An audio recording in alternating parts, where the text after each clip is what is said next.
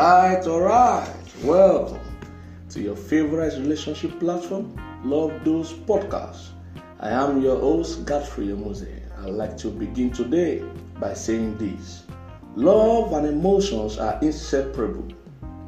You cannot separate love, no matter how mature or profound, from the feelings and emotions that produces and validates the love. When it comes to loving someone, you have to know what you feel. And much more than that, you have to know how you feel. How you feel around the person, how you feel about the person, and how you feel with the person is a stronger indication of not just what you feel, but the depth and strength of what you feel. How you feel tells you whether this is just a phase, a temporary phenomenon, or whether this is becoming your faith, a permanent phenomenon, an emotion that's not going away despite your best efforts. In this episode, our focus is how to let go. Yes, how to let go. How do you let go?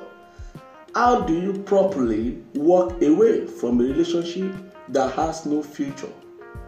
How do you properly walk away from a defeated love in a relationship? How do you properly walk away from an impossible love and a difficult partner?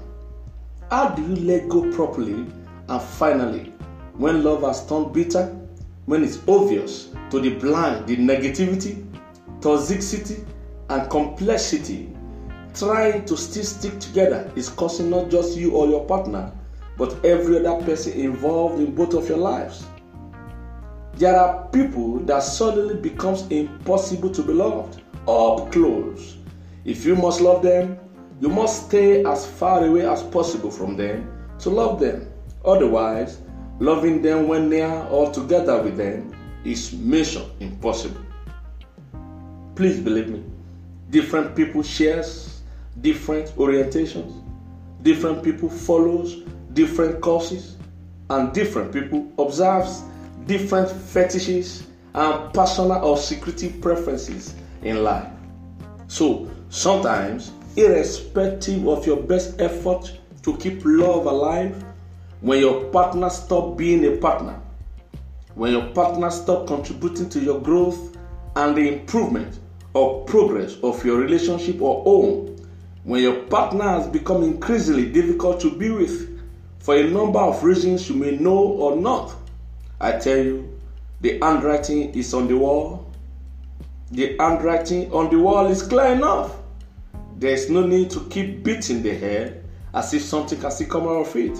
It might be time to let go finally. Whenever you find yourself at the sad junction and you are not sure how to proceed properly, I'd like to make a few suggestions to get you started. Let me first of all say that please don't close the curtain on that failed relationship yet without first sitting down with yourself and taking stock of all your experiences with your partner. Please take stock of all that has happened and all that just happened thoroughly that brought you unfortunately or fortunately to this junction. Try to remind yourself of how you began the relationship with your partner. Try to remind yourself why you choose him or her above all else. To take a chance on love and kick off that relationship that just failed. And if you had a vision and mission for that relationship, try to bring them to the surface and examine how far and how well both of you did in pursuing the same vision and the same mission. Please be willing to accept and embrace blames and errors if mutual and shareable, even if it doesn't restore hope in the relationship, but at least it gets you emotionally ready for the inevitable. Recognize what your partner meant to you when you began and now. Also, recognize what your experiences with your partner means to you then and now.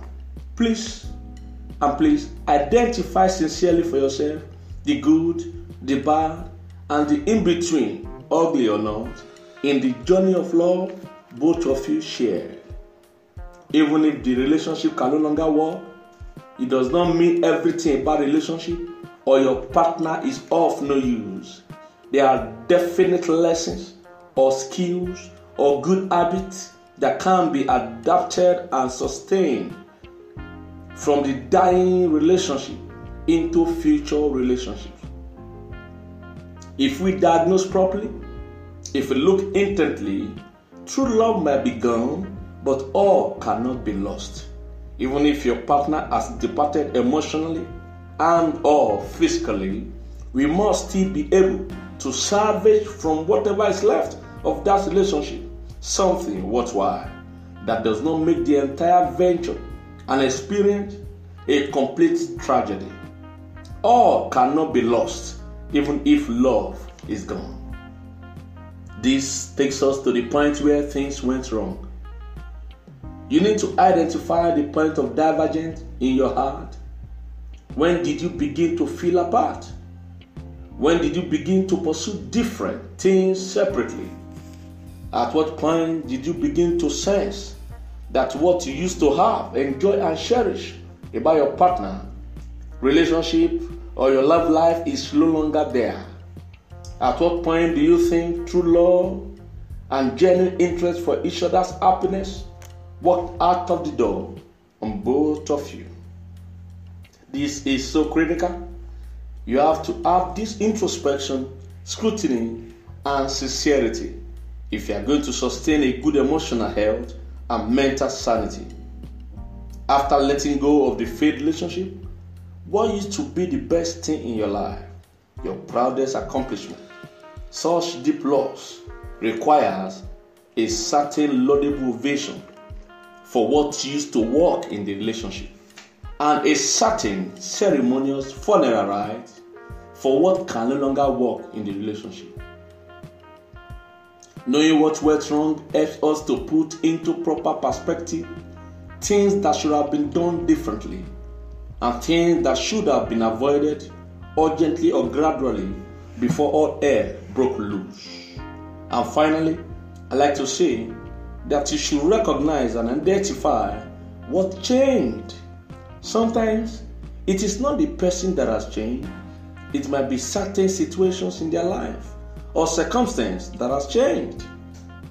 Sometimes when circumstances changes in an unfavorable way, it affects people negatively and they begin to project their sorrows, sadness, bitterness, frustration, depression, or even anger or sheer apathy onto someone else, especially their partner.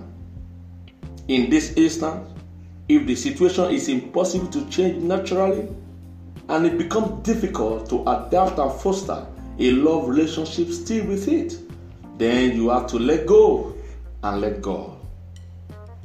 However, if the changes happens to be in your partner and not necessarily from your situation or your partner's situation, then you have to accept that there is a much deeper and eternal reason why your partner is changing towards you something has shifted negatively towards you on their inside. And when it is no longer safe or logical to carry on together, you embrace the reality of your situation and let go. Do not let go in absentia or by running away from your personal analysis and awareness of what has now become the status of your relationship Please sit your partner down for the final time. Say your piece, express your mind, and shut the door of your life against them honorably. Love is never violent, love is never by force, and love is always by choice. Two cannot work together except they agree.